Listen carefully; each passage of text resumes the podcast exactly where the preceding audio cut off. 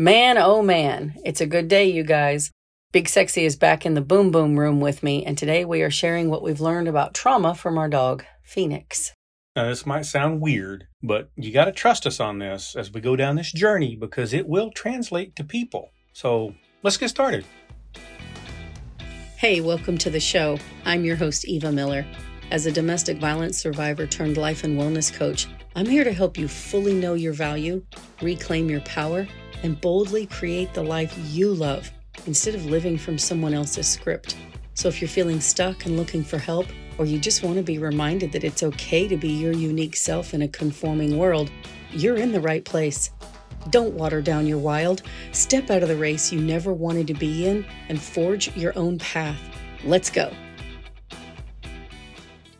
All right, welcome back to the show. You are listening to episode 35. So, Learning is everywhere around you. You just have to look for it. And in our case, we've had to look no further than our living room. Several years ago, our dog Zoe had to be put down, and we were going to wait a while before we got another dog. But I was a, well, basically a complete and total mess, wouldn't you say? Yeah, I, I would agree with that. You were Yep. pretty, Yeah. uh, pretty distraught. I was. And so I went on to petfinder.com and I found a dog I was interested in. And her story is that Sherry, the woman who volunteered at the dog shelter, used to drive by a yard every week when she was on her way to her mom's house. And she always noticed some dogs chained up in a yard without any food or shelter. And one day she noticed the mailbox was overflowing at that house and she stopped to ask the neighbors about the animals. And she was told that the people had moved and left them all there. So they were all sent to a shelter. And Phoenix was extremely malnourished and pregnant when the cops came to pick the animals up. And she went into labor and none of her puppies made it. Phoenix was heartworm positive and she was at the shelter for like eight or nine months. And nobody ever really seriously inquired about her. And they just assumed it was because she was heartworm positive.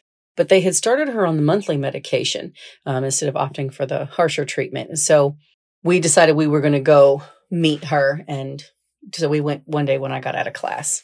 Yeah, it was a Saturday. We had a Mhm. Saturday class, and we went. And as we got into the lobby and we're meeting the volunteer workers there, one of the guys had gone into the back to get Phoenix, and I had noticed in the room right next to us they had a bunch of monitors, you know, for surveillance of the facility and things like that. And I watched him go into to the room and open the kennel door, and out walks Phoenix, and I could tell as soon as I saw her, it's like, oh, You- that's our dog. You knew, She she's going home with us you knew. and that's the kind of response I would have expected from you.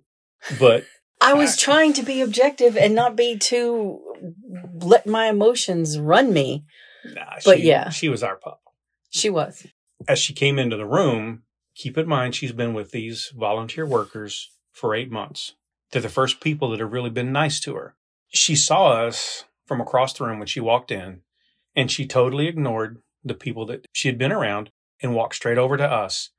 And she got between us and turned around and sat down on your foot Yep. And when I leaned my hand down to pet her, she put her head in my hand and then leaned up against my leg hmm And It's like- exhaled. and exhaled just a huge, almost a relief.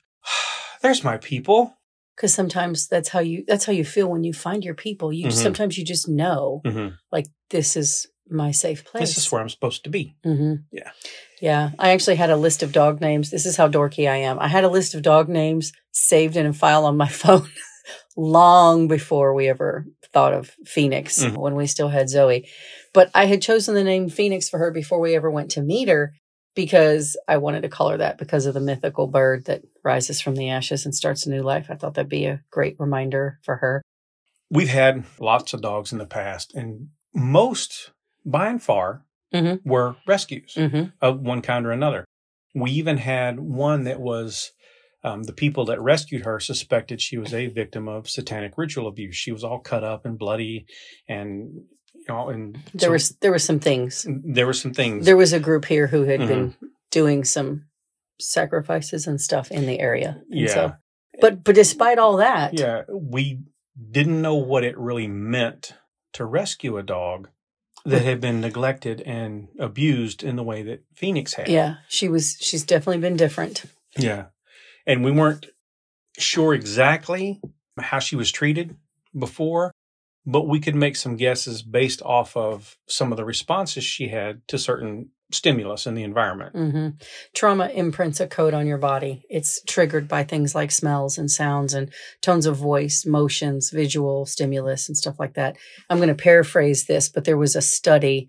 I might have a couple of these details wrong, but the gist of it you're going to get. There was an experiment that was conducted on mice. And in this experiment, the researchers would pipe the smell of cherry blossoms into the cages of mice while the mice were tied up and simultaneously zapped the mice's feet with mild electric shocks. And it conditioned the mice to have a response, a stress response to the smell of the cherry blossoms.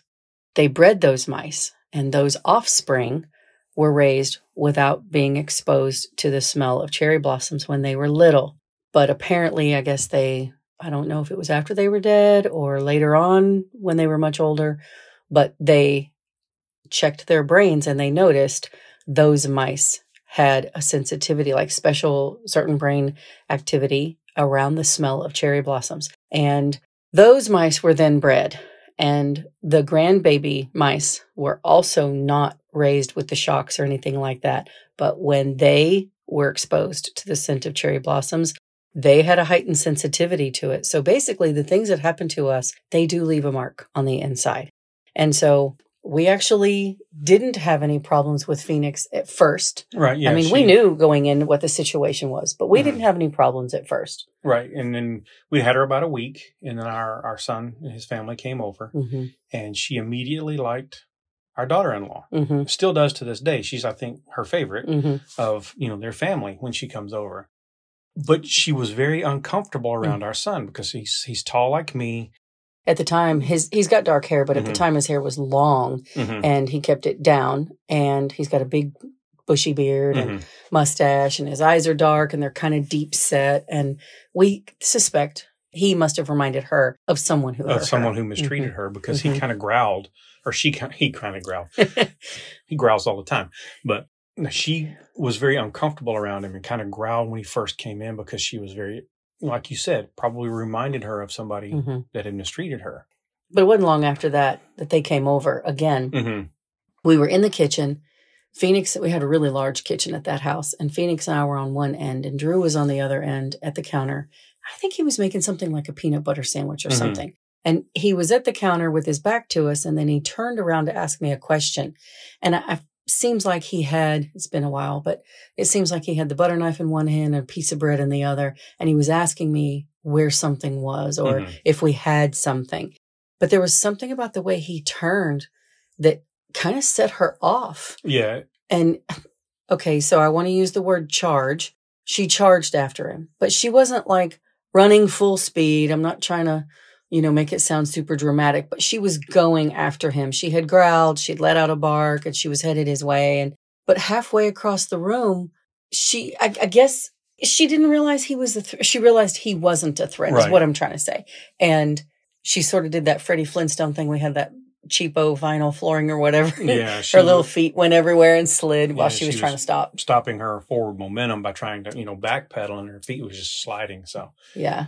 and uh, we also discovered she had some food aggression issues with dogs and other, you know, and people. hmm And uh, We never did know what really set her off with Mm-mm. Drew, but it was right after that we decided like sending her back to the shelter wasn't wasn't going to be what she needed. right. She was a great dog, but she clearly had some trauma, Yeah. nervous system stuff going on, and so she just needed a professional to kind of help her through that. yeah, So we sent her to a professional dog trainer that specialized in a lot of the, the issues that Mhm. Phoenix appeared to have Mhm. because it was it was outside of our scope of experience. for sure. Um, so we wanted to make sure that she got the best help that she could. This trainer does, you know, different programs, and after she evaluated Phoenix, she decided that the month long board and train, where Phoenix would stay with her in her environment for a month and not have, you know, really any contact with us or anybody else, was going to be the best course of treatment. hmm To retrain her brain. and exposing her in controlled environments to other dogs, cats, chickens, a rooster, uh, Kids. kids, and we think there was a goat there too, Yeah, but we can't she- remember exactly. Yep. But she, so she had all of this different kind of exposures in controlled environments to help her get over some of her issues. And she was also taught how to socialize properly Yeah. in different settings. You know, they Mhm. would go on pack walks where all the dogs would be together and one person would be holding a multitude of leashes with other dogs and they're all walking together. She would be taken into public places like, you know, downtown or at a park or at a store and made to, you know, sit and wait at the end of an aisle while the trainer was at the other end of the aisle and just wait there patiently, disregarding everything going on around her. Including like she took I know one of the Mhm. places that she took her was like to a um dog pet supply store Mhm. and she had to just sit there and learn to ignore the other dogs in the Mhm. area.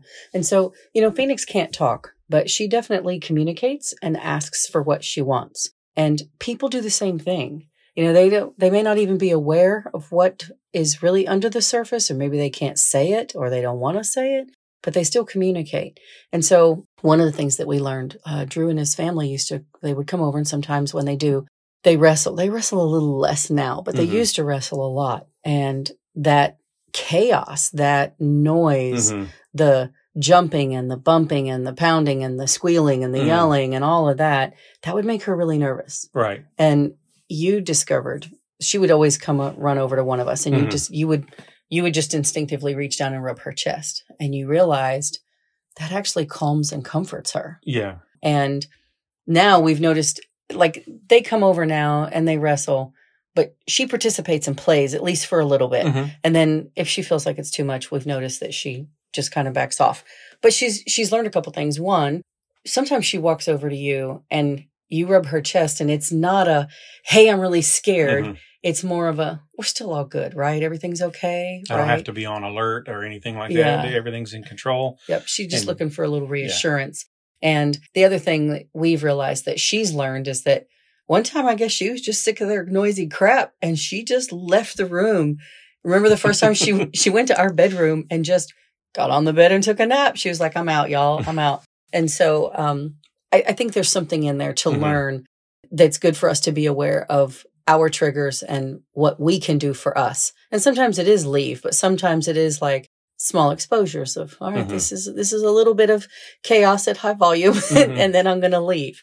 But you know, we've also learned to read her body language and notice some of her other triggers too. Yeah. Storm, she gets real nervous Mhm. when there's thunder and lightning. Loud noises, fireworks especially seem to really make her the most nervous, I would say. Yeah. Uh, sudden big gestures when people are talking. Uh, basically, our Italian friends. Well, and you, because, you know, you talk with your hands. I, I do scare her. Sometimes I'm in the kitchen and I'll wave my hand around like, "Where's the colander?" and she'll like startle, Yeah. you know, or whatever. Yeah. Um, chaotic events, you know, because you used to host a bunco group at our house. hmm That's a bunch of women getting together and And, and she was always happy to see them when they came in. She loved it because they would all love on her. But, you know, you get 12 women drinking a little wine and rolling some dice, and, you know, it gets a little loud. Loud. And, you know, you're running for cover. Oh yeah, I'm I'm hiding in the back of the house. and she would be like, okay, I'm out. And then she would come and check on me to make sure I'm okay. So she would come back there to hide with me for a little while. Yep. And then she would want to go back out to socialize a little bit more and then come back to calm down Mhm. again. Yep. And she likes to go to Lowe's and she likes to go to pet supply Mhm. stores. But we don't take her on Saturdays. It- Right. it's crowded and chaotic and there are it's it's a little more stimulus. We don't even like the chaos. Right. So we don't put her in the environment that we don't enjoy because it is chaotic with people running around and, you know, they're focused on something and they're not paying attention and they almost run over you. So we Yeah. don't want her in that. We you try not to go to Lowe's on Saturday. Mm-mm. I mean, we were in there last was it last Saturday? Yeah, yeah. When Yeah. we had the whole thing with the machines. Golly, that place was crowded and I looked at you at one point I remember saying, "Now I remember why we we don't come to Lowe's on Saturdays." Mm. But we go on the slower, quieter days, and she likes it, and it works for us too. So we've definitely learned she thrives in a calmer, slower environment. hmm And some people like a fast pace, louder th- thing, places, environments, all of that faster work work pace or pa- faster pace at work is what I'm trying to say. And some people don't. It's not for the best. That's not best for them. So we control some of those interactions that we think might be a lot for her. Not hmm only things that are that would be like negative that would make her feel too nervous, but even the good exciting things for her. Yes, yeah, because she loves to go for rides and she loves to go for a walk and she loves it when people come to visit. So when we're taking her for a ride or, or out for a walk, we make her sit and, you know, remain calm. Mhm. Then we can walk out the door. Then we invite her, but before we let her jump up into the car, she has to be in a calm state. Yep. Because even though she's excited in a good way, it still elevates the mood. Yeah. And, you know, so we just try to keep her as evenly Mhm. keel, you know, on an even keel as, as we can. Yep. And it's funny because she growled at so many guests when we first got her Yeah. because she didn't trust people. But now when people come over, she's just sure they're there to be her new best friend. Mhm. But even that, even though she's gone the opposite, it is still an elevated place of excitement for her. Right. I know you've said it before. People sometimes tend to go from one extreme to the other. They're either, you know, like in this case with her, she's she was very nervous and cautious around people. And then she moved into so excited that people are coming over to visit her. Yeah, now it's that, like, that she's she's barely contained by her own oh, skin. say, and, yeah. you know, she's got that happy butt wiggle going on to where her butt almost hits her head. She's wagging it so Yeah. so much. yeah, it's a little bit of wild abandonment going Yeah, so on. she- but One extreme to the and she doesn't have that healthy middle ground. Well, and being a good dog owner, we're trying to make our guests comfortable. Mhm. And so if somebody comes over who maybe is afraid of dogs or is afraid of large dogs, a, a dog that weighs 50 pounds running at you, even if they're happy to see you, they could take out a knee if they hit you just right. And Mhm. so, in an effort to not let her overwhelm guests with her excitement, we always, you know, we do some things like don't let her stand at the door to knock them down when they Mhm. come in. We don't let her jump. We, you know, make her move to the side and we ask, you know, if she's really excited, we'll tell our guest, just come in and ignore her for a minute while we make her calm down. And then we let her say hello. And and that that works pretty well right for us. right and one of the things that i've realized too over over the years is that sometimes it doesn't matter how far or how long it's been since you've gone through a traumatic experience there are certain events that can trigger those thoughts Mhm. whether it's you know a song or a smell that's in the air or you drive by a place Yeah. that you know makes those memories come flooding back and they're it's almost like they're fresh again in your head Yeah. and when these things happen a lot of people dogs people whatever they're going to react in a visual way Some people do. Phoenix does. yeah the For sure. nervousness shows up you know you you get real um uneasy hmm nervous whatever. But there are some people like me who tend to hold everything in. I get quiet. The shame and the guilt of things that happened to me years ago just come flooding back and They're I, kind of withdraw a little Mhm. bit and i'm processing it internally. And you could be talking to somebody and all of a sudden you know say you're at the store and a song comes on and it throws them back to that time and you don't even notice their response Yeah. or reaction to that song and they just get quiet and then you may say something oh this song is so great you remember this this was such an odd and it was probably the wrong thing to say to that person but you didn't know it because they're not showing any They they're over there. They're over there having all their big feelings on the inside, and Mhm. you don't even realize it.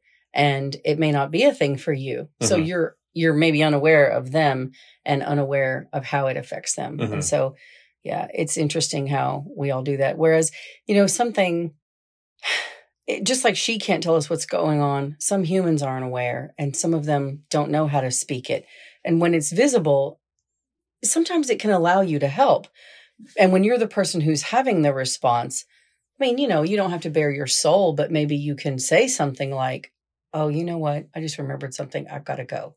Like that's technically true. You just remembered something. Maybe the part you're leaving off is, it's got me feeling a certain kind of way and I want to work through this. Or if it's somebody that you're safe with when something happens, you know, you can say, I've got something going on right now. And maybe they can help, maybe they can't. But we've, we've also realized you've keyed into this the whole thing about their energy, you pick up on that. yes And sometimes we pick up on the energy and we catch the energy. we feed off of it we Mhm. you know i've heard it referred to before it's like you just jumped right in the deep end with them Yes. Instead of them catching our calm, we caught their anxiety, their Mhm. fear, their whatever. And it's that's, sometimes aggression yeah, it's the same way with people. Mhm. Like we do the same thing there because energy, you can't see it. You may not always know what it's called, but you can recognize it. yeah even if you're unaware that that's what it is. And so, you know, I, would say we've also learned to respond instead of react. Yes, we have. And it's also the difference is worth noting because when you react, you're usually reacting on an emotional level. Mm-hmm. But when you respond, the responses tend to be more based on reasoning. Yes. Instead of stemming from emotion, you can process things a lot Yes. clearer at that point. Yes. And and the way that relates to humans actually is something that I've gone through not not all that long ago. For a long time I was part of a group uh that met regularly. And at some point after a while I realized I was really not enjoying myself when I was with that group. And at first it, some things had happened externally and I thought that was the thing that I was responding to. And I didn't go for a while, but some circumstances changed. I had gained some perspective and I thought because those things had occurred, that I decided maybe I could go back because I kind of felt like, you know, maybe it'll be more like I want it to be now that some things have changed. But Mhm. I went back once with that group and I it, I saw immediately like, you know what? No, this is just not a good environment for me anymore. It was at one time, but now I've changed, it's changed, the situation's changed, maybe all of it, whatever, pick one, pick a couple. But I realized I wasn't my strongest or my best self there. And when I realized that, it was like, oh, so I can just stop trying to force this Mhm. into working or happening or Right. being something, right? It doesn't have to mean anything other than this is just not what's best for me. Mhm. And so being aware and, and taking action are the keys to creating the kind of life we want. Like people always said, oh, Batman and Robin, they were the dynamic duo. But I'm just here to tell you right now that that's wrong because the real dynamic duo is awareness and action. And I Why- say that. What were Why? you going say? Why? Why do you say that? because if you're aware but you don't do anything about it it's your awareness is null and void it has no point Mm. and if you're unaware but you're taking action and you're taking the wrong action that's also ineffective so Mm. when you are aware and you take the right action and you put those together that makes you unstoppable you know and, and it and i'm just going to tell you if you are ready to be more confident and you want to feel secure in your own sense of self and free yourself from emotional triggers let's have a talk and see how i can help so Yeah. yeah, Yeah. So that's. I think that's that's about all we got for you today. thanks for being here big sexy Thank you for having me. I always enjoy these times. Do you really? Yes, I do. I like You- being in the boom boom room with you. all right i'll be back next week with more. You guys have a good one. Talk soon. Okay that's all i've got for you this time. If you want to see if my coaching program can help you you can set up a blue skies call with me to learn more. It's free. I am not high pressure. I'm not going to badger you. We just have a conversation you tell me the things you need what you're looking for and i tell you what i do to help people and how my program might work with you if they match up great if they don't, all you've lost is an hour of your time. Link is in the show notes. Talk to you next week.